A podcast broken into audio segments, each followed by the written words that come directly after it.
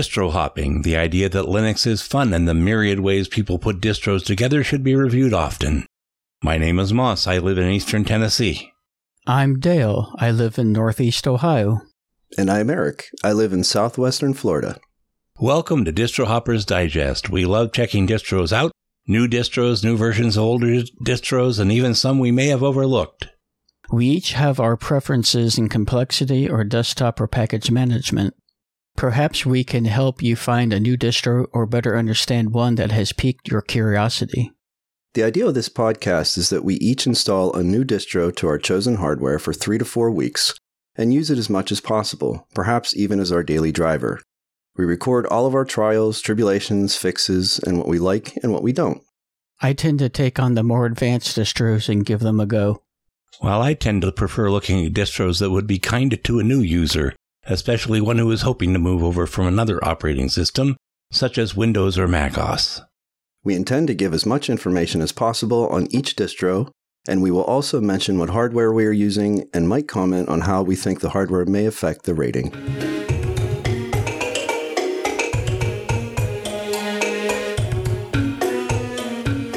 Welcome to Distro Hoppers Digest, episode 43, recorded on the 2nd of June 2023. For this episode, we will be reviewing Archcraft, Feren OS, and Kubuntu 23.04.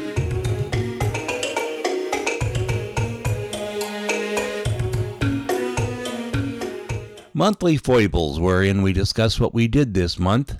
I managed to get all kinds of days of work this past month, my best month this school year. Of course, that is to be followed by two months of nothing as the school term is over. I've been keeping quite busy between that and all my podcasts. I also tried using EasyOS. It was easy, but getting applications which were not already provided turned out to be quite difficult. I also mailed two computers and a dock to Dale. Also, Bill Hauser took pity on me over my troubles with the EBXYA soundbox and bought me a Focusrite Scarlett Solo, which I'm using now. I also want to mention that my next online concert will be Sunday, the 11th of June at 7 p.m. Eastern Time on Festival of the Living Rooms. This will be a semi public Zoom meeting with information to be found at the festival page on Facebook or in the Phil Caven Discord channel. There will be dozens of great singers and songwriters featured over a three day weekend, and they save the best, well, me anyway, for nearly last. Anything exciting going on with you, Dale? Well, I was a guest on Mintcast episode 411 the entered section was on my origins of the graphical user interface article. It was great fun spending some time with the Mintcast crew. Leading up to that Sunday, I read through my article to create some talking points for the Mintcast show script. I did some more research for the podcast. It was details I found while researching my third article. I wanted to reconfigure my network since I was running out of available ports on the uh, other side of my uh, office here. So I drove up to Micro Center and bought a USW Lite 8 PoE. It is the second generation of the 8 port Switch 860 watt that I already have in use. I have to say, at least Ubiquiti has better named model names than other companies. At least they describe what it is. It is the same specs wise as the first generation Switch. 8 gigabit ports with 4 unpowered and 4 optionally powered. I'm going to use the 5 port Flex that I've outgrown on my main computer desk. It is powered by PoE, which is Power over Ethernet, so I will not need to plug in another AC adapter, which I've got plenty of stuff plugged in under my desk here. I don't need another thing. A friend hopped to Void Linux and has been telling me about it. I reviewed it back in episode 18 in December of 2020. In addition to liking the experience, I thought it would be fun to explore Void together. We have already shared some of our experiences and helped each other. He more so than me so far since I'm still learning it. We both tried the base ISO, which is the bare minimum to boot the OS. It is similar to the state arches in after you have the uh, base install. I dove into Void just a little bit more in my previous reviews since my review mostly centered around the XFCE uh, desktop that they had on the ISO. Since I needed to build from the ground up, it took longer than I intended, which is part of the fun. Well, until things don't work as they intended. More on this later in my beautiful failures. My non computer related activities were errands that I didn't feel like doing last time I was home. This was due to my sinus slash allergies issues I had had. I found out that I can have my U.S. mail held at the post office for up to 30 days. Then you need to wait a few days to reapply. I knew this before, but I thought it was only for a couple weeks. This is an excellent option for me. My secured mailbox at my apartment complex is a decent size, but not, you know, enough depending on how much unsolicited and misaddressed mail I get. I get these newspaper things that I have no idea where they came from, and I have no idea why I got on their, their mailing list. And I've talked to the postmaster of my local mail unit, and they're like, you have to contact them. We just deliver what's addressed to you. and it's not even to current resident, it's my name. So, anyways, I found a somewhat nearby business that could replace a riveted button in one of my jeans. A lot of my jeans are starting to do riveting instead of actually being sewn in. That made me very happy since they're not uh, cheap jeans to uh, to replace. While looking around the Duluth Trading Company store, I saw they had milk crates for sale. I've been looking for these for a little bit. I haven't really searched that hard, but I was happy to find them. Uh, I want to use them in my company truck. We have the uh, side boxes, which are underneath the bed, uh, the pan that l- the mattress lays in. And it's going to uh, hold my oil, antifreeze, and uh, washer fluid for the uh, for the windshield. So they're not going to be rolling around and and leaking and making a mess anymore, which is good. I received the two computers in the dock that Moss mentioned. As of this writing, I haven't done anything with them other than boot them up, play around with them for for a little bit of an evening, a couple evenings ago. Finishing the uh, podcast script was the priority before I start any of my other projects. You know, it's pretty much like 40 years ago as a child. you have to do your homework before you can play with your toys. I thought I was over that, but apparently in adulthood you still you still have to do that. So, in any case, What, you grew up? oh, that's what I've told previous girlfriends and some of my friends, and that's like, yeah, men get older, we never mature. And I'm sure any women listening to this are laughing now because it is true. I was impressed with the amount of packing and the manner of packaging. I think Moss really has a future in packing computers for shipment. I honestly, I thought the UPS store packed it for him, but no, he told me he did it himself. It looked like a professional job. I was impressed. The computers I packed myself, the dock they packed. Yeah, that's what I was saying. I thought it was the opposite. I thought you packed the dock and they did the computers because that uh, dock was sort of like a half beep attempt at uh, wrapping something. Well, I buy a lot of laptops and I just keep the boxes and packaging. It, really helps when something happens and you want to get rid of one. yep, that's why my friends ask me why I have so many boxes and stuff. And it's like, you know, if you know when you're going to need them, and boxes are expensive.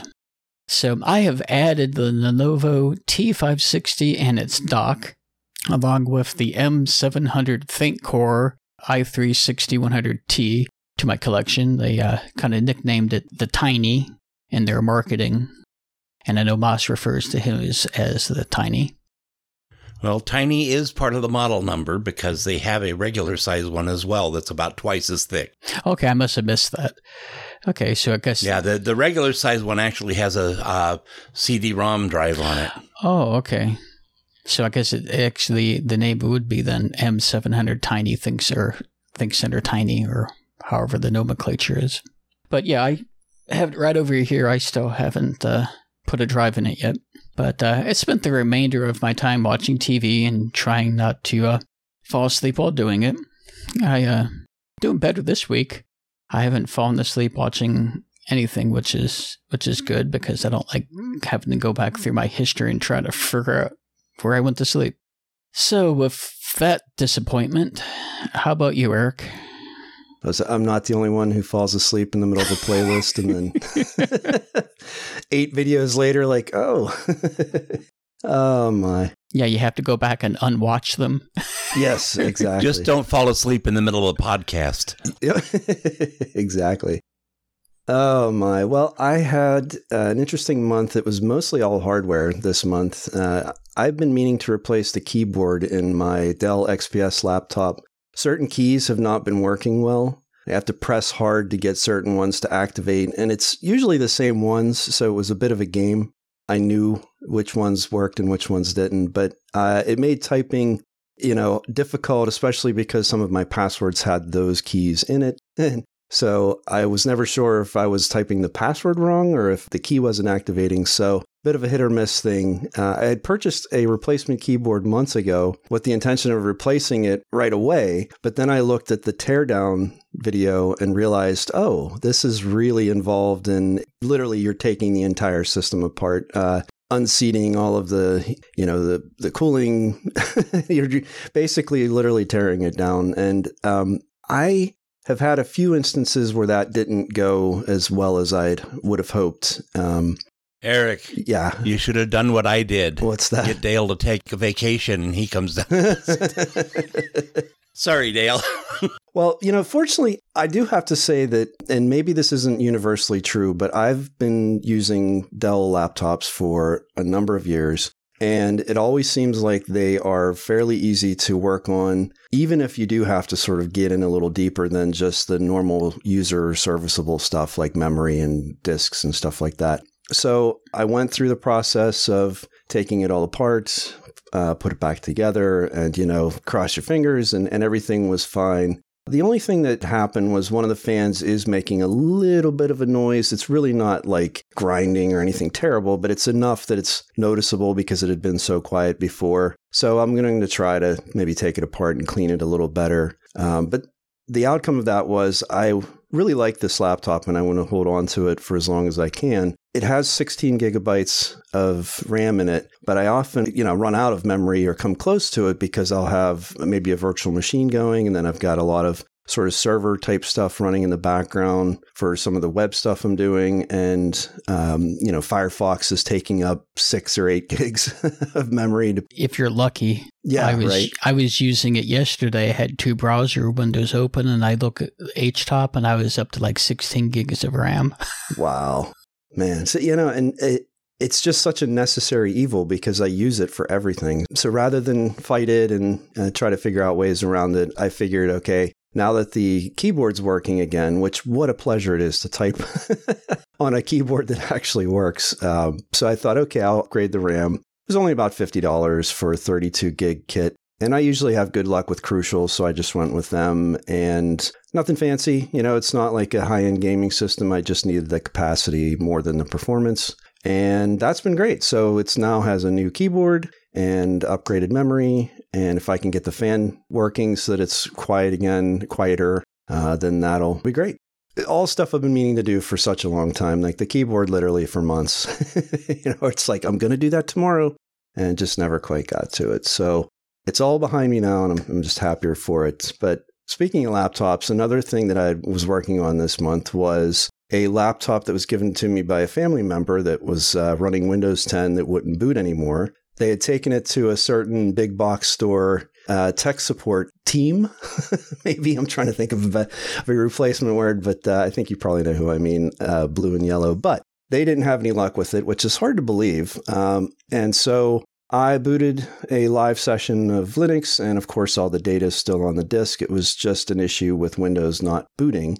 So I asked the family member, Do you want me to fix Windows so that it boots again? And they really, it's an older computer to them, and they just wanted to get something new. So uh, they just want the data, which leaves me now with this really pretty nice system. It's a Dell Inspiron 5759, has an Intel Skylake 6th generation i7 6500U. It's a dual core with four threads. 16 gigs of DDR3 uh, RAM at 1600 megahertz and a one terabyte 5400 RPM SATA 3 drive. So the, the drive obviously was going to be the biggest uh, factor, like bottlenecks, slowdown on the on the system. So I ordered a new SSD and I'm going to give this computer to my daughter. And so I thought this is a good way for her to learn about the internals of a computer. I had her do help me with the memory upgrade on my laptop. She actually did the entire drive replacement in the Inspiron.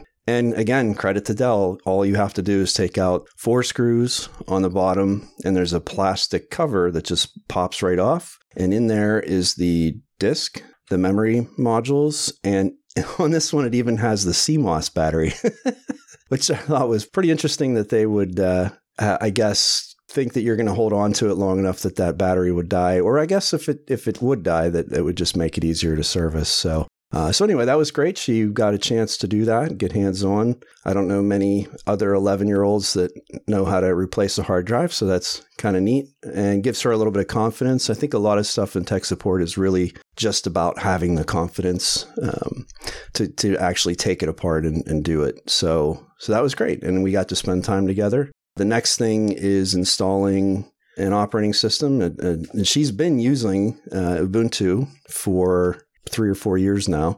So she's familiar with that, but I may switch her to something like Mint. Not entirely sure yet. So we'll, that'll be in uh, episodes in the future. We'll, I can go come back and, and talk about that.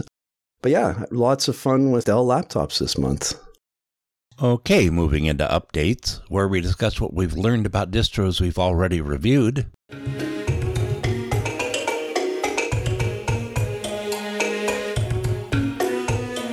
Uh, Bodhi 7 is now out in beta. Bodhi 6 32-bit is still stuck in beta, but they're moving what they've made of Bodhi 6 32-bit to Bodhi 7 32-bit with all the new stuff they've added to Bodhi 7. After the 64-bit gets to official status, they'll get back to work on the 32-bit. 32-bit is based on Debian, whereas the 64-bit is based on Ubuntu Core. Dale? The Solus project is moving closer to the release of 4.4, a much needed refresh to their current 4.x ISO. Refreshed app stream metadata screenshots for the Software Center. The firewalld stack has been overhauled thanks to Even, or Evan, however you want to pronounce that. Hardware enablement for light sensors and accelerators. I think a lot of the new laptops are coming out with stuff like that for people dropping them and uh, and other instances. Updated to kernel 6.3.4, secure boot support, and I have a link in the show notes that describes more of that in detail. The NVIDIA 390 driver has been deprecated as it was end of life on uh, beginning of 2023 and users of 390 will be automatically switched to the Nouveau drivers, which I think is really nice because I think that uh, it would have left a lot of people hanging. Void Linux has now dropped the long deprecated Pipewire media dash session manager from its Pipewire package, bringing it in line with the upstream default configuration. And I have a link in the uh, show notes here. The Debian project is getting closer to Debian 12 Bookworm, release date of the 10th of June 2023. I haven't heard of any delays, so it should be uh, coming up here soon. The 24th of May was the beginning of the hard freeze, which only critical bugs are fixed. Any other updates to packages require an unblock request and a very good reason for it. Usually it's this like critical stuff. Unless there are any major changes, here are some of the updates in Bookworm. Plasma 5.27, GNOME 43.3, Cinnamon 5.6, XFCE 4.18 with kernel 6.1. That's going to be great for a lot of people with uh, sort of mid range hardware from within the past four or five years, especially if you have a Ryzen processor. This will be the first official release of non free firmware in the official ISO, which is going to be amazing. Uh, I think that's really going to uh, to help a lot of the uh, distros that are based on it too, especially like uh, MX and etc. Xero Linux updates have been slowed down due to many issues in his country. It's in Lebanon. Many hours per day without power. Prices to keep what power they have has increased more so than any other countries in Europe. If you are able to donate, a link will be in the show notes to his Ko-fi or Ko-fi page, and I have the link in the uh, show notes here for that. And uh, Steve's a real great guy. I've been listening to their his podcast and the Linux Cast podcast. So if you can, if not, everybody understands. Pardus Linux has many visual and functional improvements. It has been my favorite Debian based distro, and I have a link to their changelog. And how about you, Eric? Well, I've only reviewed one distro so far, which was version 37 of the KDE spin of Fedora. So that's that's the only one I can really speak to. Uh, I made an honest effort of trying to find any release notes and had no luck because they just had updated to 38 uh, literally days prior to us recording that episode. I saw a few posts from other people looking for them and having equally poor luck. And so I guess there is not a official spins release notes. Uh, I mean, the only thing that I could find was maybe the uh, you know the bug tracker or something like that. Maybe being able to sort of you know find the tags for the release. I mean, it, it was nothing official or easy to find. So if by any chance anyone associated with the Fedora spins listens to this, I humbly request that you consider publishing release notes, or failing that, at least just to sort of dump a list of changes uh, from the tracking system so that we can see what changed. Okay, let's move on to beautiful failures, what we tried and failed to install or run this month.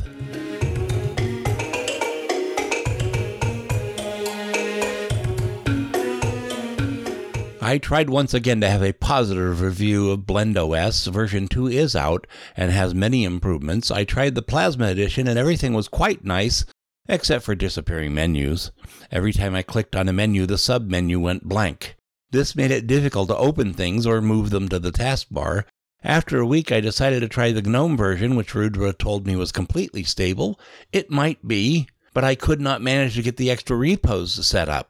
You're supposed to be able to use virtually any repo with several main suggestions, and I couldn't get any of them to work. I installed Plasma again, and that time I couldn't even get to a desktop.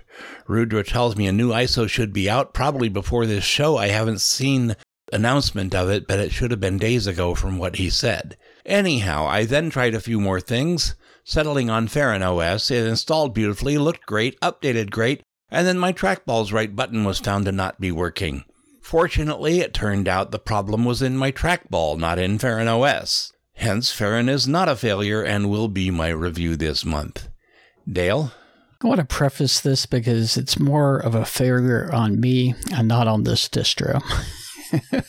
so, my failure so far, anyway, is with the base ISO of Void Linux, because as I previously mentioned, you pretty much boot to a terminal and you log in. There's no GUI or hardly any packages. The main issue was getting dbus to connect to the session that Xorg creates upon executing. I kept getting failed to connect or session not found, etc. I chose the base install because I wanted to have more control over which packages are installed. In some cases, you can't help but install some packages because of dependency requirements. Everything was going well up until I was trying to add dbus to my OpenBox Xorg combination. While away at work, I did find some information on dbus in the Gentoo documentation and their forums. And let me say, trying to find documentation on that is not very easy, or I'm just not looking in the right places. I left them open in Firefox on my phone, along with about 40 other tabs.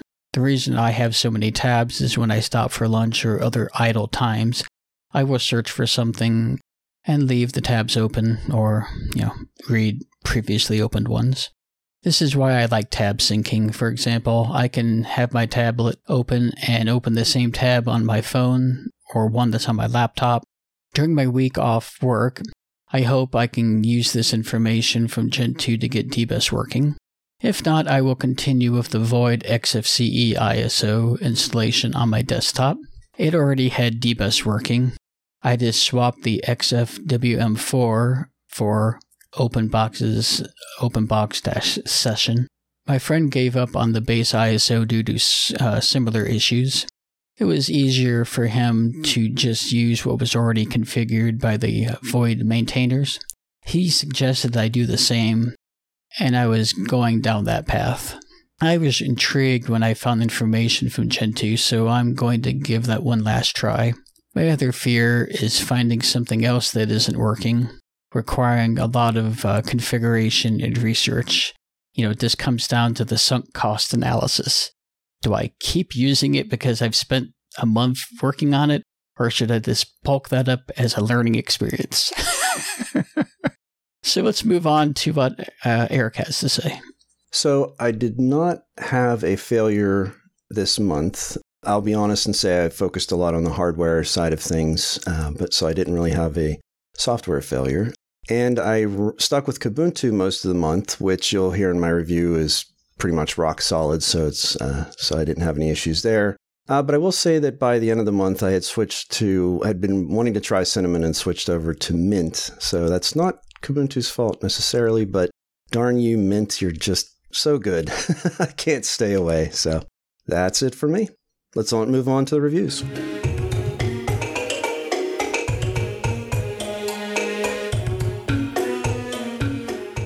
Okay, this month I'm reviewing Feren OS. Feren is a quite usable distro forked from Mint some years back, then rebased on Ubuntu Core using a Plasma desktop. The distro uses some very sane settings on the desktop with a few quirks and throws in nearly all of the Mint tools. This is the closest thing you can find to Plasma on Mint. I've reviewed this a couple times previously, often in the middle of the dev working on something new. I think it's ready now. My hardware, I used my Lenovo ThinkPad T540p. This computer has a fourth generation Intel Core i7-4710MQ, 16 gigs of RAM, and a 512 gigabyte Silicon Power SSD with both Intel HD graphics 4600 and NVIDIA GeForce GT730M graphics. I installed it using the entire disk. Installation ease and issues. I'm going to go through this this time. Uh, I started up uh, at 32 minutes past midnight, 032. Unreadable screen. It was sort of colors glitching all over. Within two minutes, that cleared, and in another minute, the desktop was displayed. I removed my partitions, and at 037, I started installing. Three minutes later, it was done, and I rebooted. After reboot is when you put in your username and password and set your time zone, etc., followed by another reboot at 043. I was then met with a desktop with a welcome app and it offered to give me a brief tour of the system. I attempted to install restricted codecs but found that my Wi Fi login was not transferred. During installation, I logged into my network, tried again. The installation of restricted codecs finished at 046, and I finished the slideshow after that. I was then prompted to update the update program, which was clearly Mint Update. I started updates at 048 and then set my power settings, turned my touchpad off, and finished the updates at 059, whereupon I once again rebooted. This time I booted to a blank screen with a blinking cursor. I rebooted again. At 102, I had a working system. Feren comes default with Vivaldi browser, but it also includes a very nice browser picker program. I selected Firefox, and after that was installed, I uninstalled Vivaldi from the same app. It's a single button push. It was easy as anything. I then opened Synaptic to clear LibreOffice and downloaded and installed SoftMaker FreeOffice. I then went to FlatHub and downloaded the installation files for Discord, Telegram, PySol FC, and Audacity, installed those and opened a terminal to install Kmines, Kmahjong, and NetHack X11. I was done at 121 with the only things left to do being to log into Firefox, Discord, and Telegram. Not bad, 49 minutes to a complete system with my preferred defaults. Post installation hardware facts and issues. As I said earlier, I thought there was a problem using my right mouse button, and then I found the issue was indeed with my trackball. Other than that, the choice of Vivaldi as the default browser is curious, but the Browser Picker app makes it easy to install the browser of your choice and remove any other browser. I heard some time back the dev was working on an Office Picker based on this, but it isn't here in the latest version.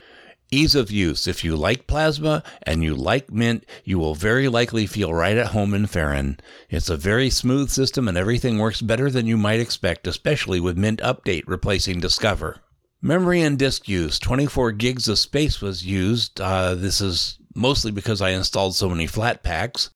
And at a clean boot, I was using 732 megabytes of memory, reported by Free-H. Ease of finding help. The dev maintains a lively Discord channel and can be reached any number of other ways as well. I did not need to look for help with anything. Everything felt like it was already exactly the way I wanted it. Again, other than changing my browser and my Office package. I'm pretty much in tune with what the Feren dev wants. Plays nice with others. Feren coexists peacefully with any System D distro. It is based on Ubuntu Core, so it should be happy with any Debian distro. I've run it before with OpenMandriva or Manjaro on the machine without any problems. This time I ran it as the only distro on my machine. Stability, it should be just as stable as Ubuntu. The Feren dev changes things when he finds something which does not quite meet his standards, but the current version has been stable for over a year. Similar distros to check out. Well, of course, you could try Linux Mint or Zorin OS or Kubuntu, since we're talking a Plasma desktop here, and KDE Neon. My ratings, I go through these too fast, it seems. Ease of installation, new user 9 out of 10, experienced user 10 out of 10, hardware issues 10 out of 10, ease of finding help 9 out of 10, Ease of use 10 out of 10, plays nice with others 9 out of 10, stability 10 out of 10, my overall rating is 9.5 out of 10. One of these days, I am going to proclaim that Feren OS is the perfect distribution, especially for people who like Plasma and Mint or are just coming over for another OS. It looks and feels familiar. It has some gorgeous theming and included wallpapers, and it works pretty well. As I said above, there were a couple of glitchy moments, but they were easily gotten through without the need for much patience. Mm, that's it for me. What do you have for us this month, Dale?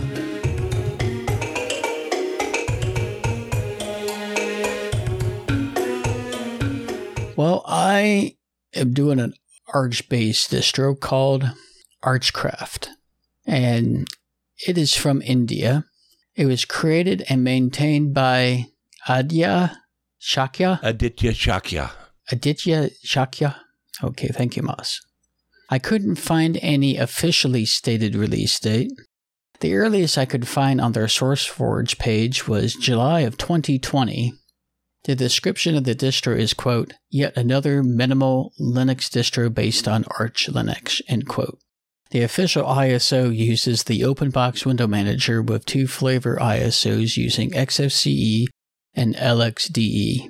There are additional window managers in the OpenBox ISO, which is BSPWM, which is available during the OpenBox installation. In addition to that one, you can, after the install, you can install DWM, i3WM, Xmonad, Herbstluft, Berry, and Fluxbox. They offer additional premium ISOs using Wayland, Wayfire, and other customized ISOs available from Ko-Fi or Ko-fi. Additionally, they offer a paid service to create a custom Linux distro if you're interested. And I'm assuming that would come with all the customizations and etc. Whatever you want. My hardware.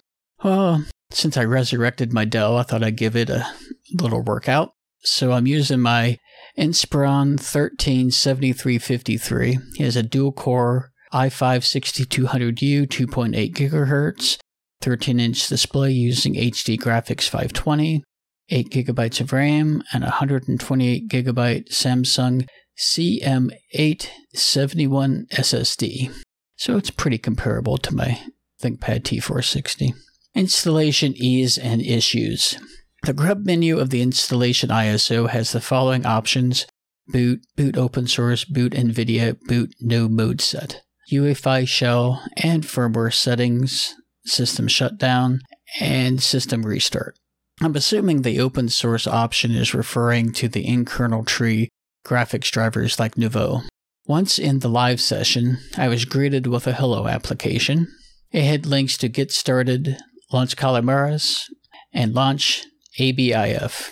ABIF is their command line terminal based and curses based installer. I don't know what the initials stand for. I looked and I have no idea. ABIF is a long, detailed installation. Think of it as a graphical text based Arch install. If you select it, this is what you will encounter. I selected English as my language. The following screen showed the menu of five steps. 1. Prepare installation. 2. Install base. 3. Configure base. 4. Review configuration files. And 5. Done. And rejoice.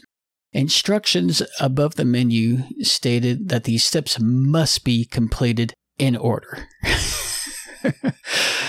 yes, that kind of makes sense. You don't want to do them out of order, of course. Well, I'm not going to go there. The first step was already selected, so I pressed enter. It showed eight more steps. 1. Set virtual console. 2. Set desktop keyboard layout. 3. List devices, which is optional. 4. Partition the disk. 5. LUKS encryption, which is again optional. 6. Logical volume management, which is LVM, is optional. 7. Mount partitions. 8. You go back to the beginning. Step 1 has various consoles listed, which I had no clue what some of them were. I'm just being honest. I'm like alphabet soup. I saw an EN listed before ES, which I assume is English and Espanol. I scrolled to the end and saw the US, and for no reason I selected it. I was going to choose the EN, but I was already down there and I selected it. So I guess that was my reason. I selected it. It automatically returned me to the menu with step two already selected which is good because I think of all these steps, a person's going to get confused. Pressing enter displayed a list of two letter combinations. I didn't see the EN option, so I chose US once again. Step 3 List devices. Shows the uh, drives available, which is a nice uh, thing there, because sometimes you don't look before you start an installation and then you wonder what you have. Continuing to step 4, which was partitioning the drive. There were options to securely wipe the drive, automatic partitioning, gparted, cfdisk, it's one of my favorites, and parted. I selected cfdisk because it's an easy to use and curses based menu uh, driven partitioner. Not sure if any of uh, anyone else has used it, but I really like it. It's uh, very quick, maybe just because I'm used to it. I resized SDA2, which is the root partition of Debian Stable, I did a somewhat equal split of 58 gigabytes. That created an SDA4 as SDA3 was the swap partition created by the Debian install. For information, you can use the same swap partition between distros.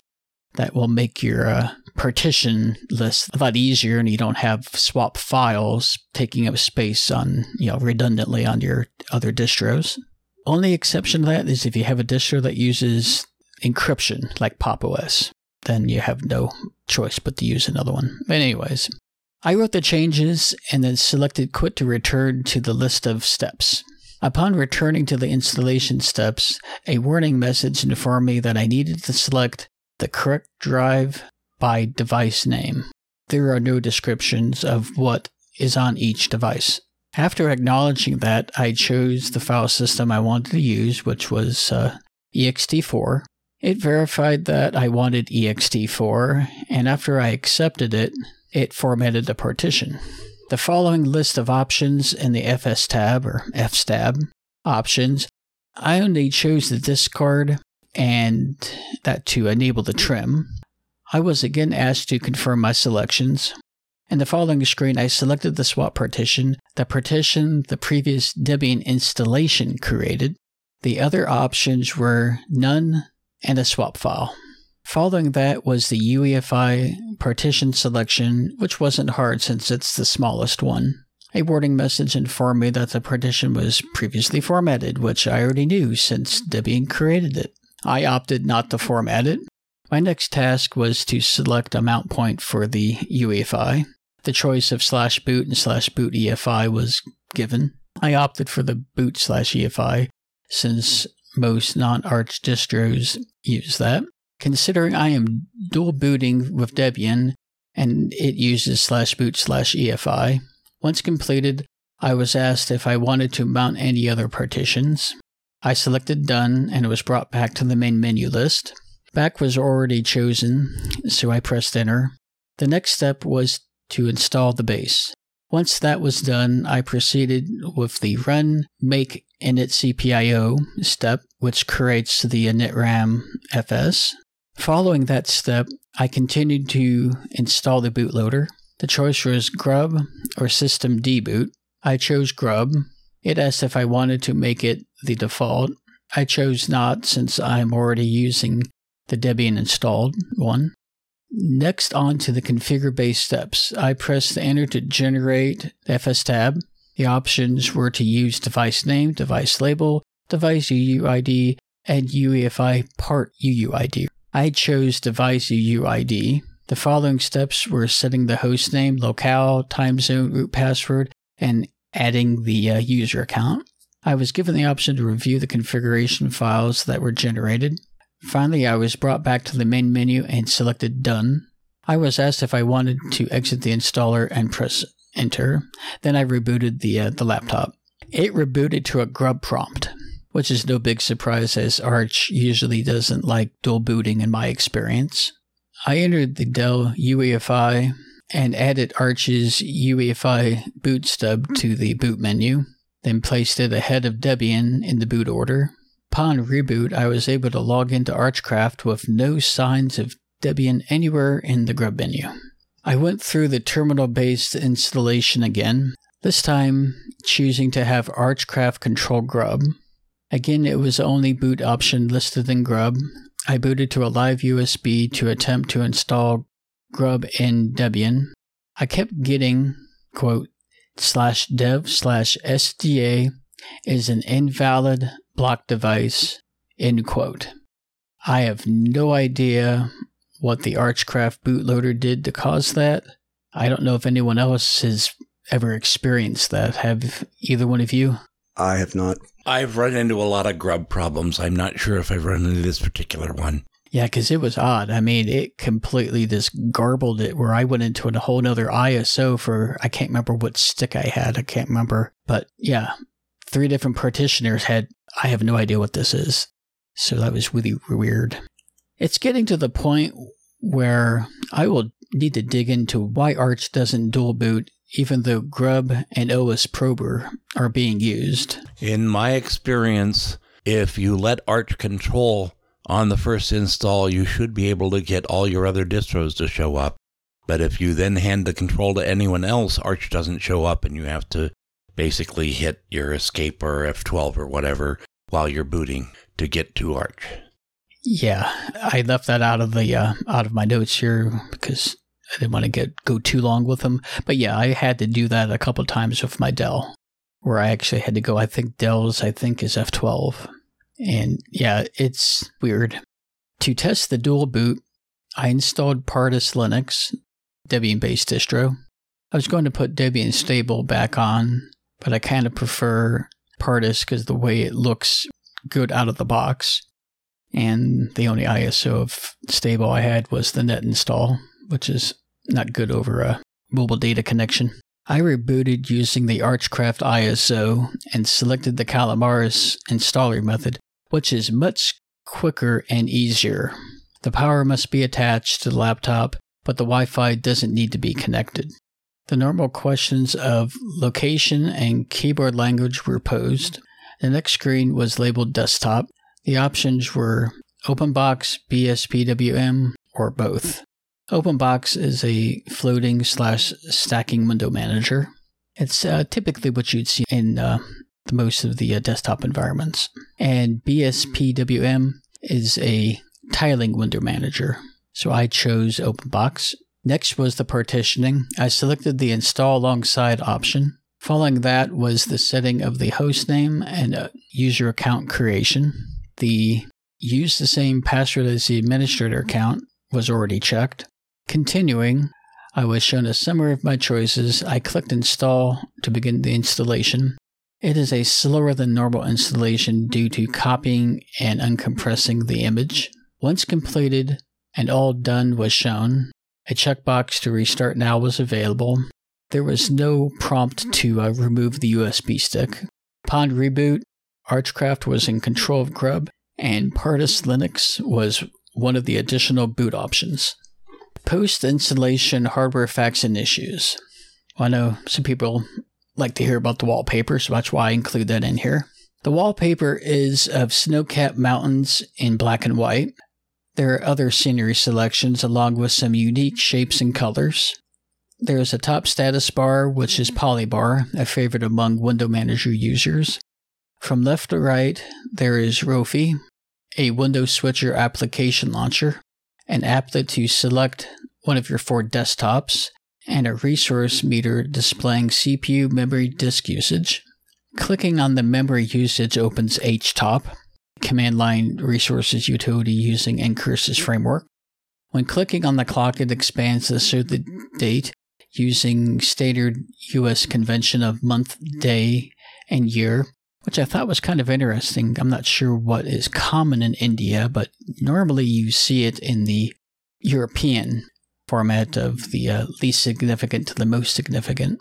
The music player daemon, or MPD, is to the right of the clock. The volume control slider is a single click to mute and unmute.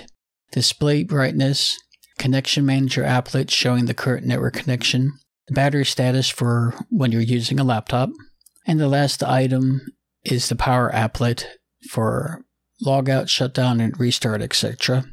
A little side note about that power applet. I noticed some. I'm not sure if it's an update on the on the applets, but I noticed some of the distros are actually showing the battery status of like USB mice and like Bluetooth mice. So you may want to enable it on some of yours, even if you're using a, a desktop. I did that on mine here on my desktop, and I found out it shows me my battery status on my trackball. I thought that was cool. At the bottom of the screen is a dock using Plank. It is populated with Alacritty, a terminal emulator, Firefox version 113, 3 File Manager 4.18.6, Geany 1.38, a text editor, XFCE Terminal Emulator, which is part of the uh, 4.18 suite of uh, applications from uh, XFCE, and the Settings Manager from XFCE. And lastly, Help and Tips. It is the Hello application for Archcraft. It provides details about OpenBox, BSPWM, and tips, community links, and the premium editions. There is also a list of pre-configured key bindings used in OpenBox. And if you install the BSPWM, they have the same for it. As far as installed applications, Archcraft is minimal. They are using Nitrogen to manage the wallpaper. It is another favorite among Window Manager users. In addition to Alacritty, there is also the XFCE terminal. Vim and Nano are the two terminal based text editors. For terminal based file management, you have Ranger. If you are familiar with the old Norton Commander or Midnight Commander, a Linux clone, it is very similar. Avahi is a uh, network services. Gparted is a graphical partitioning utility, and Kvantum is a theme manager are among the few applications installed. OpenBox Configuration Manager is installed if you don't like to edit the configuration in the uh, in a text editor. And Pacman is used for package management, so get used to typing Pacman dash capital S Y U U, as there isn't a GUI package manager. Parallel downloads are enabled, which makes downloading much faster. Access to the AUR, which is the Arch user repository, is available in Yay. Flatpak and Snap are not installed by default. Installing Flatpak will be a bit unclear to some people. There are six options, all beginning with XDG desktop. The reason for that is that Flatpak was originally called XDG app. The six options are portal gnome, portal GTK, portal hyprland, portal KDE, portal LXQT, and portal WRL. I selected the GTK option since OpenBox aligns more with that than KDE. One thing about installing Flatpak with Archcraft, FlatHub is already enabled. After installing a package, you'll need to log out and log back in for the application to appear in Rofi. Snap wasn't found when searching with Pacman, so you will need to install that using Yay. I installed it, which took quite a while. After rebooting, I found it couldn't contact the server. I don't know if it wasn't configured or if it was another issue. I'm not a fan of Snap, so I didn't go any further. With access to the AUR and Flatpak, I think your application needs are being met. Though I would stick with Flatpaks, The AUR is just one update away from breaking. Yes, I know many people don't have a problem. When there is a problem, can you fix it? That is my main concern with it. So I'm not necessarily, as the kids would say, throwing shade on it. Ease of use. Given my bias towards OpenBox, I got along with the Archcrafts implementation quite well. It is functional using some common key bindings, which can be edited if you prefer others.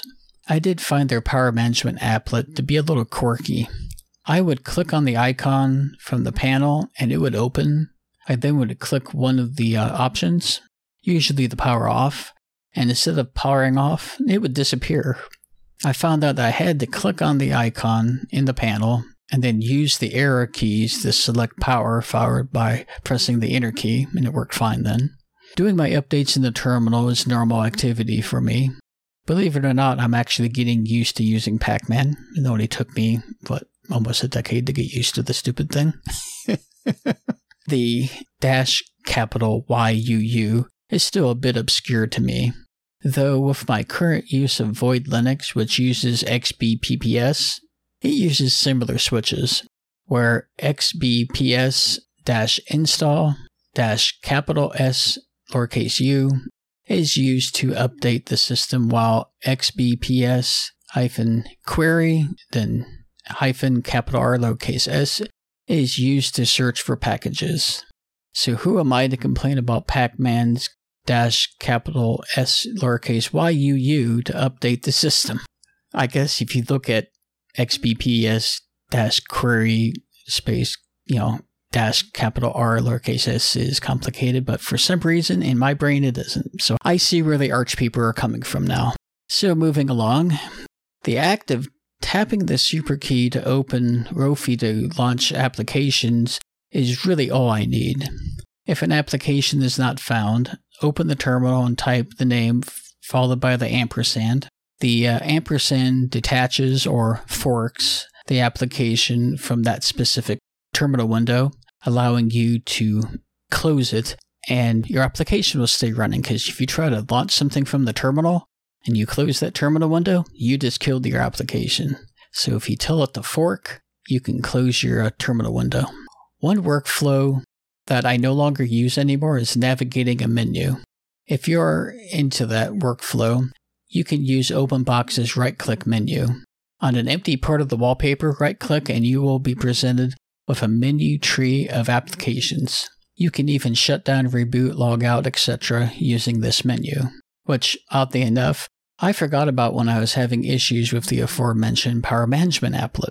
Yeah, in Bodhi, they have the opposite where you left click because everyone left clicks first of hand. hmm, that's fascinating. That's just the way Enlightenment has it. Yeah, of like I heard Plasma is going to double click by default now. I'm not sure if that's going to be in Plasma 6 or if it's something they're doing now. But yeah, back when I was using this workflow, I found it very cool that I could open the menu anywhere on the screen. This was compared to the current version of Windows back then. I think I was using Windows 98 or maybe Windows 2000 workstation.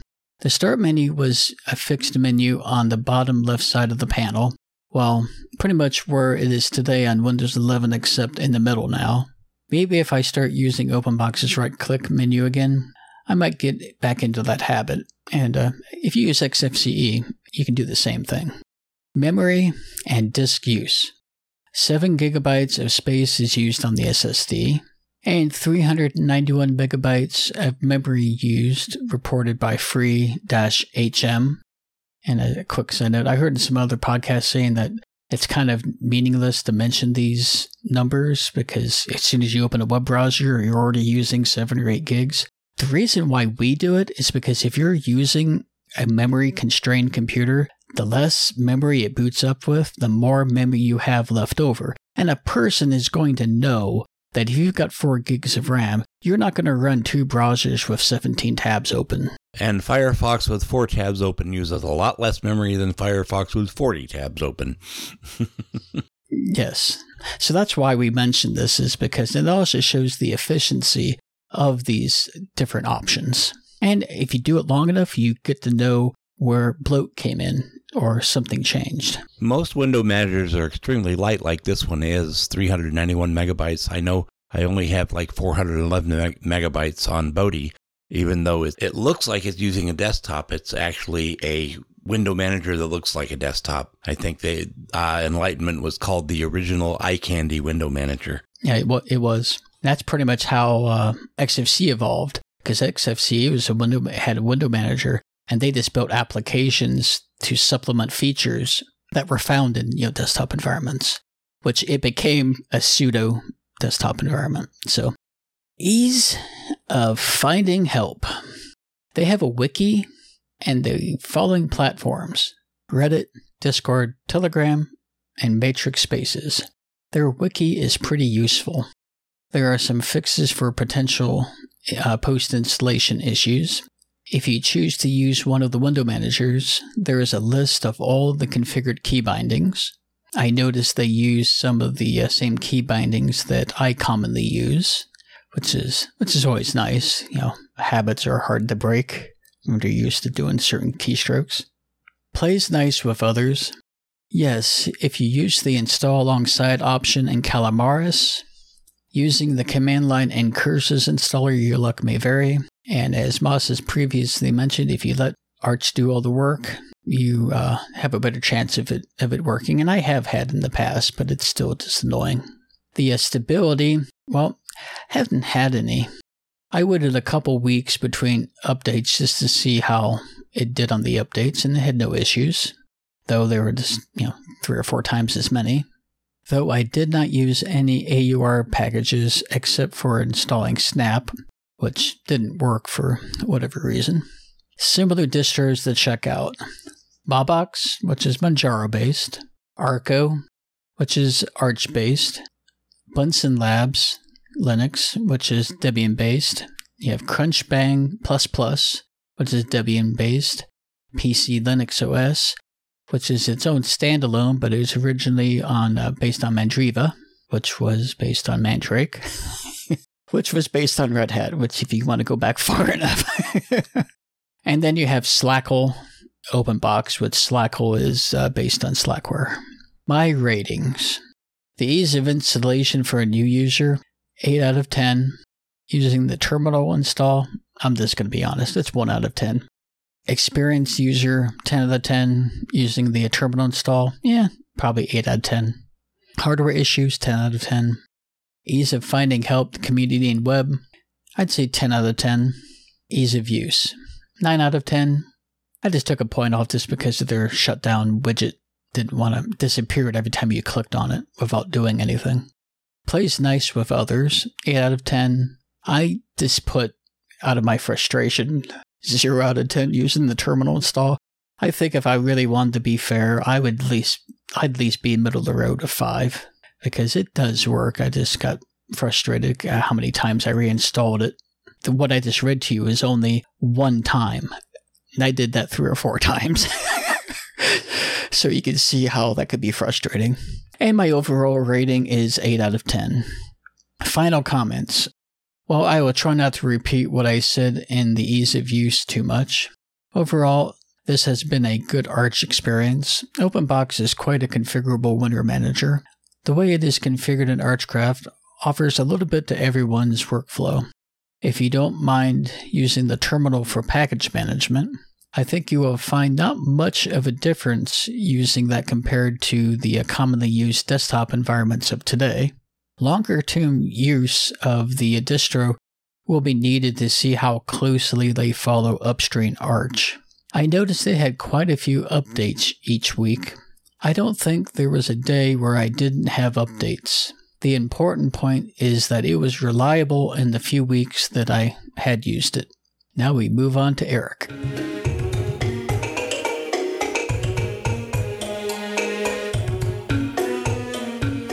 This month, as I mentioned uh, earlier on, I focused on Kubuntu 2304. And as an introduction, I've been a Kubuntu user off and on for many, many, many years. Most recently, prior to switching to GNOME several years ago. It was my dependable daily driver, the one that didn't change much between releases and was really focused on providing a clean, stock KDE Plasma desktop experience. Also, even though Kubuntu is a fixed release distro, they have provided up to date versions of Plasma over the years by way of a backports PPA.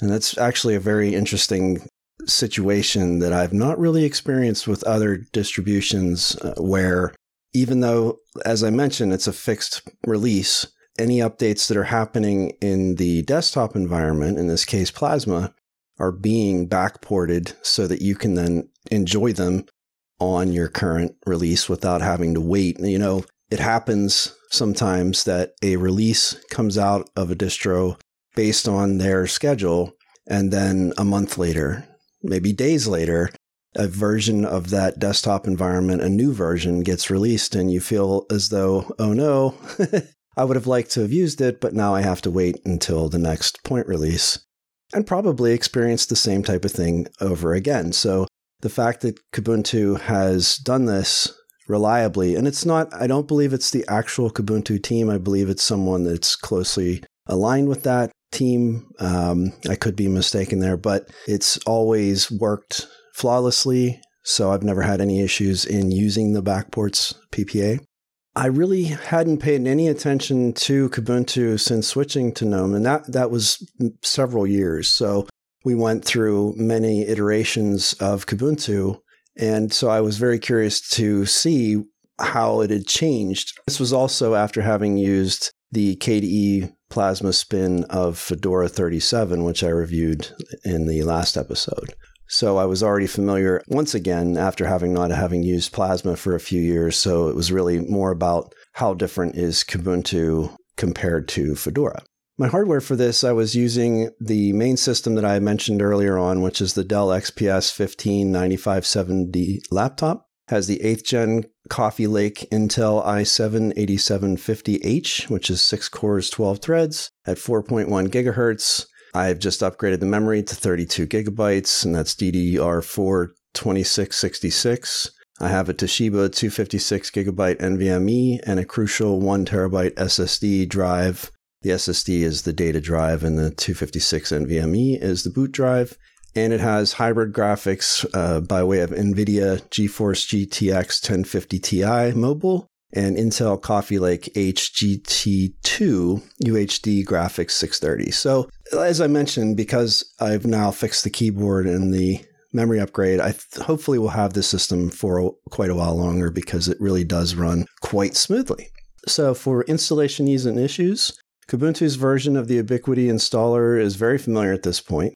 There really are no surprises. They've been using it for quite a while. Uh, and even though I chose the normal installation option, I really enjoy the fact that they offer a minimal version. And I have used it many times over the years. And if you're not familiar, essentially it does a full installation, a normal installation, and then it comes back and, and uninstalls a bunch of stuff. Office, you know, LibreOffice and some of the other default applications that would have normally been present. So it, it leaves you with a very lean system, which is really just Plasma and a, a few helper applications, essentially. I don't use it all the time, but it was nice to have that option, and I did use it uh, over the years. So kudos to them for continuing to support that. Selecting the correct partitions was not difficult. I overwrote a Fedora partition for root and reused the EFI partition it formatted the new root partition as ext4, which, funny enough, at this point seems to be becoming less common, at least from what I've been doing with distro hopping recently. It seems like a lot of the things I've been testing out have been using Btrfs. Um, so it was interesting to see. Oh no, it's it's actually still using ext4. It took around 10 minutes to finish, which is the you know standard install time for most distros on that laptop. So nothing faster or slower than average. After it was done, it had asked me to either restart or continue testing, and I selected restart, and everything booted normally, including having had recognized that there was another distro present and adding it to the boot menu as you'd hope. Post installation hardware facts and issues. Because Kubuntu is essentially just Ubuntu with Plasma, and Ubuntu runs so well on my system, I didn't have any hardware issues. One of the reasons I appreciate Ubuntu and its derivatives, at least for the hardware aspect, uh, I've always used the same hardware in the last five years or so. When I got this laptop, because of the NVIDIA hybrid graphics, I actually had a lot of difficulty running different distributions, you know, Fedora and Arch, and you could run them, but it took a lot of effort to get those hybrid graphics working correctly. Whereas Ubuntu just got it right and it would just work the way it was supposed to. NVIDIA drivers have gotten better just as a matter of course over the last several years. So, as is sometimes the case with running Linux on newer hardware, you will be sometimes ahead of maybe the state of the art in Linux in terms of which drivers are available in the kernel or which hardware is supported. And I think because this was a fairly new system when I got it, it was only about a year past its release when I first got it. It gets a little easier to run some of these things as time goes on. So, and that's been evident with hybrid graphics and NVIDIA. So, according to Discover, there were 76 updates totaling nearly 470 megabytes in size. I ran the updates and then set about installing software. Some of it was available in the Ubuntu repositories, but I use a lot of Flatpaks, so I needed to configure this first since it isn't configured by default. I'm not really going to get into that decision that Canonical made, but suffice to say, it's not that difficult. Really, you just follow the instructions on flathub.org and, you know, log out, log back in, and you're all set. I spent about an hour or so installing software and configuring the system, after which I was satisfied to have a more or less complete working system no errors or difficulties with any of this, and I used a combination of Discover and apt and Flatpak commands to install everything. Discover, despite many years of you know being worked on and refinements, still just feels a little clunky to me, and I tend not to use it. And this isn't like an accusation or anything like that. I just personal preference for me. I just feel more comfortable seeing all the output of what's happening with the package manager using apps and Flatpak and stuff like that. It's just better for me.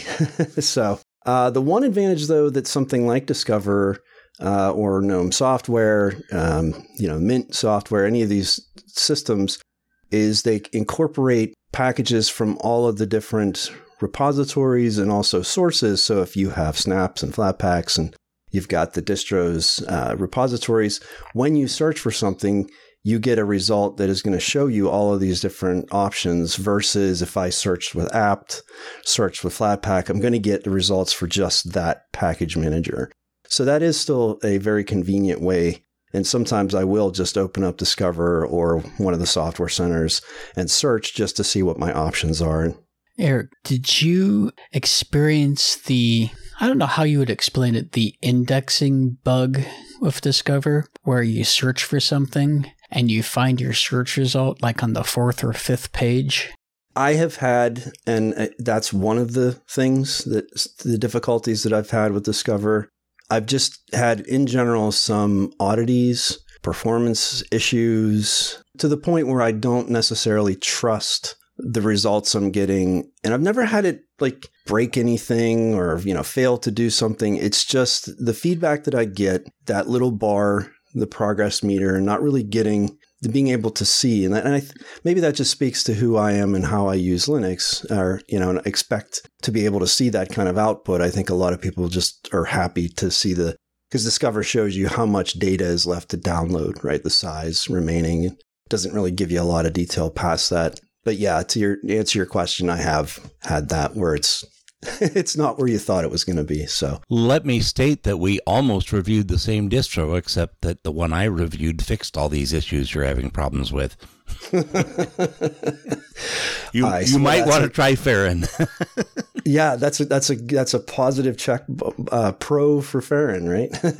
yeah. The only other thing I was going to mention is the other one is the odd infinite status spinning thing that tells you it's still searching because I've used it in the past where it stopped. There was no more listings popping up. It's already static. It's wanting you to make your choice. And then you look and it's still sitting there spinning saying, yep, still looking, still looking, still looking. And I'm like, you're done. Didn't quite get the message that it's done yet. Yeah. Yeah. Again, I mean, I, I really don't want to make it sound like I'm I'm picking on Discover because it's it's a very complicated application. I get it. Um, it has improved considerably over where it had been even just like a year or so ago. But yeah, I just not quite. Again, to be fair, not just Discover. I really don't love software managers in general. They they serve their purpose. Me either. I mean, they're great for people. I already have a good idea of what software is out there, what I need. The one thing I guess that is another factor, so you have all of the different sources that you can find the software from. Also, discoverability. So if you go to Discover or any of the software managers and it is showing you software that maybe you haven't seen before. That's interesting. You know, you kind of see, oh, well, never heard of that. What's that? And you kind of click. So that's an interesting use of that, you know, promoting things that maybe people don't know. Or I like how like flathub.org has, you know, different categories of what's popular, what's new, what's, you know, updated, that kind of stuff. So Yeah. discoverability is is another factor. I think that there's value. So uh, ease of use. I find that Kubuntu, you know, is just very easy to use. It's kind of like the the war, the broken in gloves or the you know that tool that you can count on. It's just uh, it's been a consistent thing that I've been- able to rely on for a very long time. Uh, if you choose the standard installation, there's a modest but effective collection of software that's installed by default and it's sort of one of each thing there's an office suite there's you know a tool to do this a tool to that so it's really sort of checks off all the boxes of required software it's easy to find just about anything you need between the standard repos snaps and as i mentioned optionally Flatpaks canonical did just make a decision like i sort of mentioned not to enable flatpak by default it's really not difficult so in terms of ease of use you could kind of give it a ding because you have to go through that extra step. But again, not really that difficult. Maybe that's more difficult for someone who's new, who doesn't know to follow those instructions, who's maybe confused, you know, why uh, I've heard about this Flatpak thing. Why can't I get Flatpaks? So that might be might be a little knock on that, but you know, for someone like me, it's really not a very big barrier. So KDE Plasma obviously provides copious configuration settings, so most people will be able to customize the desktop to their heart's content and change any of the settings. And so between Plasma and Kubuntu, Ubuntu's base, uh, I think you'd have pretty much everything you need and for a great system, especially as like as a starting point. For memory and disk use, it was 885 megabytes on boot, getting to the desktop, opening up a command prompt, and then running free dash dash hm. And it used 12 gigabytes of disk space uh, on a fresh install without installing anything except those 72 updates that I mentioned. I would point out that by comparison, Feren used 732 megabytes on boot. Yeah, absolutely. Yeah, that's impressive, no doubt.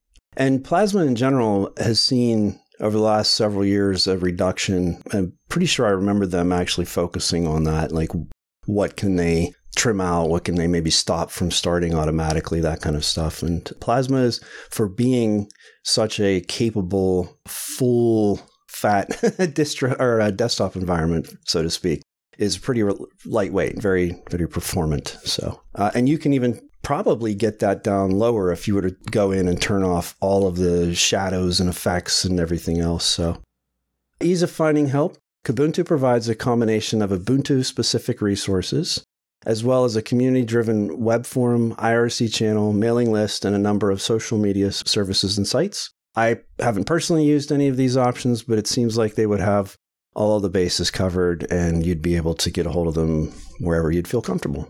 Plays nice with others. I had no issues installing Kubuntu alongside another distro using Grub with EFI, and that's been the case for many, many years now. Stability uh, in these many years that I'm mentioning, I've spent with uh, as a Kubuntu user. I honestly can't remember any stability issues, any crashes, any weird, you know, issues. I mean, there's always going to be some things with software, but I can't remember anything that was like directly Kubuntu. Similar distros to check out. Another Ubuntu based distro with KDE Plasma is their own KDE Neon. Uh, rolling releases, uh, Arch has a nice stock plasma experience. Manjaro has a very not stock KDE plasma experience, but is based on Arch. And OpenSUSE has Tumbleweed as a rolling option, and their KDE desktop is nice as well. And again, I would add Feren and OpenMandriva. Excellent. For ratings, ease of installation for a new user, I put 8 out of 10 simply because I think there are some things in uh, Ubiquity that can be a little confusing to a new user, especially around partitioning. And unless you are just devoting the entire disk, I think they're they're trying new things with an installer in the main desktop of Ubuntu. And I think they're doing that to try to streamline it and make it a little easier I think partitioning can be confusing, so it's an 8 out of 10 for a new user. An experienced user, it's 10 out of 10. Hardware issues, none, so that's a 10 out of 10. Ease of finding help, as I just mentioned, it's a 9 out of 10, simply because you still have to kind of dig a little bit for it. It doesn't have a welcome screen, so it doesn't like point you directly to help if you needed it, so I think that's a, a bit of a knock for them. Ease of use, 10 out of 10. Plays nicely with others, 10 out of 10. Stability, 10 out of 10 for an overall rating of 9.5 out of 10. And to wrap up my final thoughts, I feel like Ubuntu is often overlooked as one of the more solid options for running a KDE Plasma system. It has all the benefits of the Ubuntu base and ecosystem with the advantage of running an alternative desktop to Ubuntu's main release. Much like Ubuntu, there are few surprises between releases, meaning that things don't change as, as much as they might in other distros. It might ultimately contribute to its apparent lack of popularity because it's seen as boring. I'm aware that it's not the most scientific measure of actual popularity, but it's only number 27 on DistroWatch's 12 month page hit ranking. Uh, again, I know I can hear people groaning already, but basically I don't have a better measure than that. And it is surprising for something as solid as Kubuntu to be sort of way down in the in the rankings. I would expect it to be higher, like I said, but it's really not that important. Kubuntu's strength isn't in being flashy, but rather in one being a distro that has stood the test of time. It was first released in 2005 with the 5.04 series and has continued ever since, quietly providing a stable platform I suspect mostly for busy people who need to get things done. They continue this tradition 18 years later with the 23.04 release. I've been using it off and on for about 15 of those 18 years, and I continue to be grateful to see each successive release and to know that no matter what, I can always count on Kubuntu. Let's move on to new releases.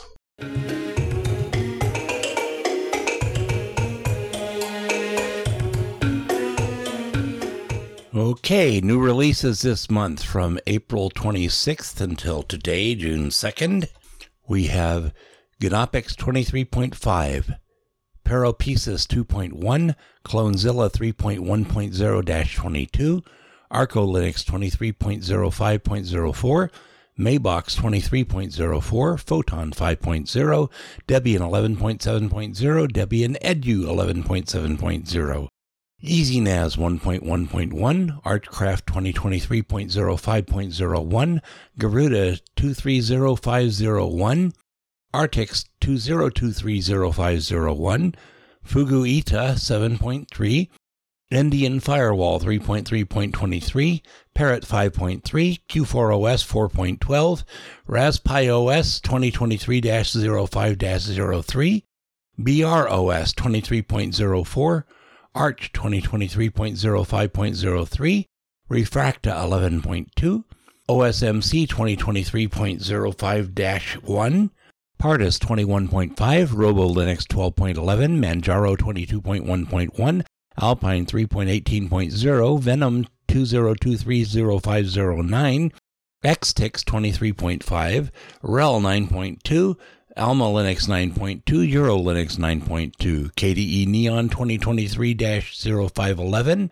EasyOS 5.3, NuTyX 23.05.0, Xero Linux 2023.05, Bodhi 7.0.0 beta, favoritism on my part, I don't usually list betas, Tails 5.13, Rocky 9.2, Archman 2023 0517, EuroLinux 8.8, Alma Linux 8.8, Manjaro 22.1.2, Rocky 8.8, Springdale 9.2, Springdale 8.8, Linux FX 11.3.2, Regata 23.0.5, Endless 5.0.4, Oracle 9.2, and Oracle 8.8, Reborn OS 2023.05.16, System Rescue 10.01, Athena 2023.06.01, Open Mamba 2023.0529, CachyOS 23.0529, Tuxedo 2-2023.0530, TrueNAS 13.0-U5, Arco Linux 23.06.02, Armbian 23.5.1, NixOS 23.05, SmartOS 2023-0601, KDE Neon 2023-0601, Bluestar 6.3.5, and Athena 2023.06.03. Let's move on to feedback.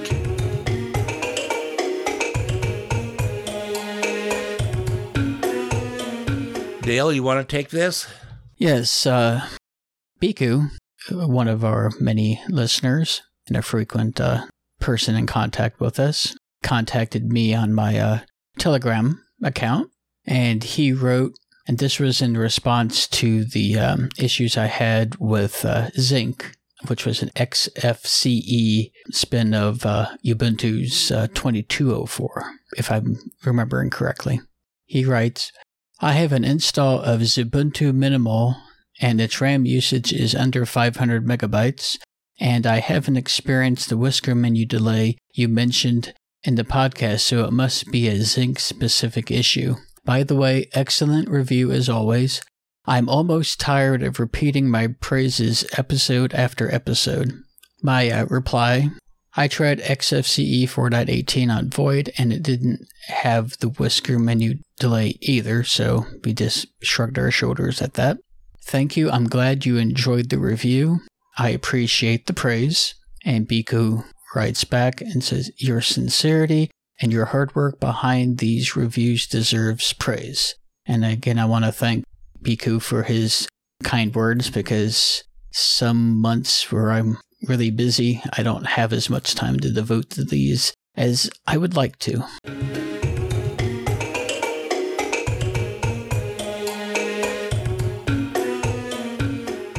Moving to announcements.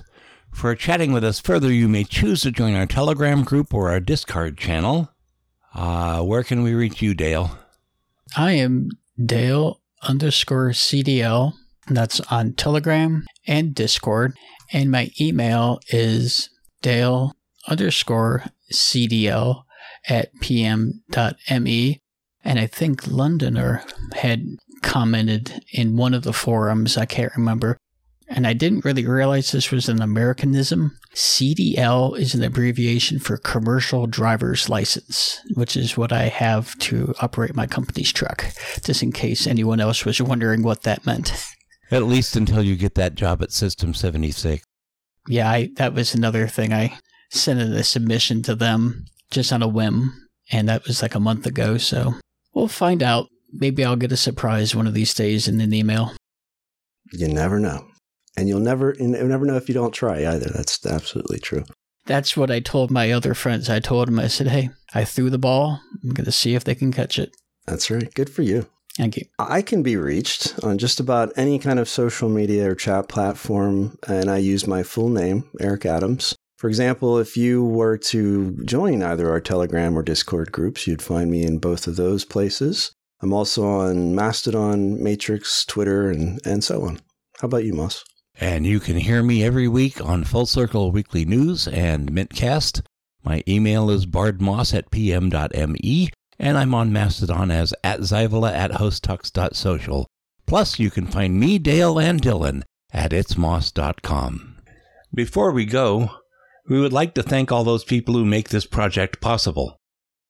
Archive.org for storing and helping to distribute this program. Audacity, which we use for recording and editing the show. Tony Hughes for managing the website and producing and editing the podcast. Joshua Lowe for our work on our logo. all those who work on the teams which are creating, adapting, and maintaining the Linux distros we have reviewed this episode. Midair Machine, creators of the song Streets of Santivo, uses our music under Creative Commons license. Thanks to Linus Torvalds for the kernel, Richard Stallman for the GNU toolkits, and all those who have worked behind the scenes on free and open source and Libre software. We'll be back next month. Thank all of you for listening.